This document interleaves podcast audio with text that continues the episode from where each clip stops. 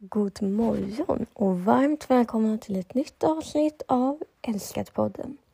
Så roligt att just du lyssnar. Idag ska vi läsa ur Bibeln. Ehm, så jag tänkte att ni kan redan nu slå upp bibelordet. Efesierbrevet kapitel 5, vers 15 till 17.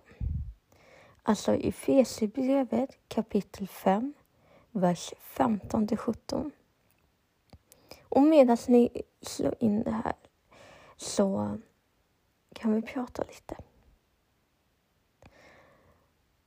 Det här med att leva inför Gud, det här med att följa Bibeln. Folk kan tycka att det här inte är så viktigt och jag kan leva lite hur som helst bara jag vill följa Gud. Och det är bra att i sitt hjärta liksom men det är farligt att leva hur som helst. Och vi behöver, vi behöver verkligen ehm, ändå följa tror jag. För att det finns en ond och en god sida och det är så lätt att vi hamnar i den här linjen till vad som är ont. Och jag tror det är viktigt att bara lyssna till Gud och bara följa han, vad han säger. För då blir det bra. Men vi kör bibelordet. Alltså i Efesierbrevet kapitel 5, vers 15 till 17 står det så här. Se alltså noga upp med hur ni lever. Inte som ovisa människor, utan som visa. Ta väl vara på den tid som är kvar, ty dagarna är onda. Var därför aldrig oförståndiga utan sök och förstå vad som är Herrens vilja. Och det är lite det jag pratat om. Att gå i det Gud säger. Vad är hans vilja? Gå inte det, det kan vara jobbigt och man, man kan känna att man förlorar väldigt mycket. Får man inte göra det man vill eller som känns rätt. Men i slutändan kommer det vinnas att faktiskt gå där Gud vill. Och lyssna på han. Läs Bibeln, för där finns det mycket. Men också prata med han, ha en relation med han. För som vi brukar säga, det är ingen religion vi lever i, utan det är en relation med han. Och det är som att prata med vänner prata med mamma och pappa när man är liten.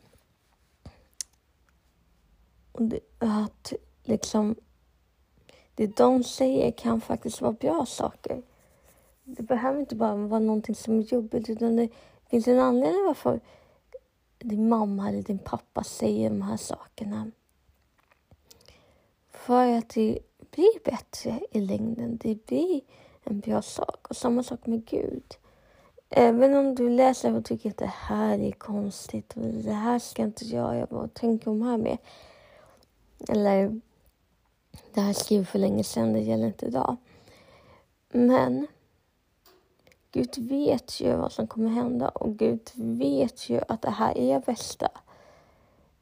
Och vi kanske förlorar saker, men vi vinner så mycket mer. Jag har ju nämnt förut om den här lådan att lämna allt och det blir lite samma sak. Att det kan kosta ditt liv, men Gud ger dig mycket mer. Så sök och försök att förstå vad som är Herrens vilja. Förstå vad vill han? Vad är tanken med mitt liv? Det är ändå han som har skapat dig. Och den som har skapat dig vet hur livet fungerar, vet hur du kommer göra. För det är så det är. Skaparen av oss känner oss bäst, vet alla situationer. Och det är så fantastiskt att kunna luta sig tillbaka och faktiskt veta att det kommer bli bra. Det enda vi behöver göra är att ha en kärlek till Gud och lyssna på honom. Då kommer vi bra. Och jag vet att det är många som ser på saker att det är regler och regler och regler. Men därför tycker jag så jättemycket om det här vi säger om Bibeln, att det är en handbok för livet. En handbok som visar att det här är smartaste sättet att göra för att det ska fungera. Sen säger inte jag att livet är enkelt. Det är det inte. Men eh, det finns så mycket Gud kommer göra. Och jag tror bara man förlitar sig på ordet så kommer Gud också visa saker. Prata med oss, visa genom andra. Eller få bilder. Alltså, det finns så mycket Gud kan göra som inte vi någonsin kommer kunna förstå. Så det är helt fantastiskt. Så vi ska se upp hur vi lever.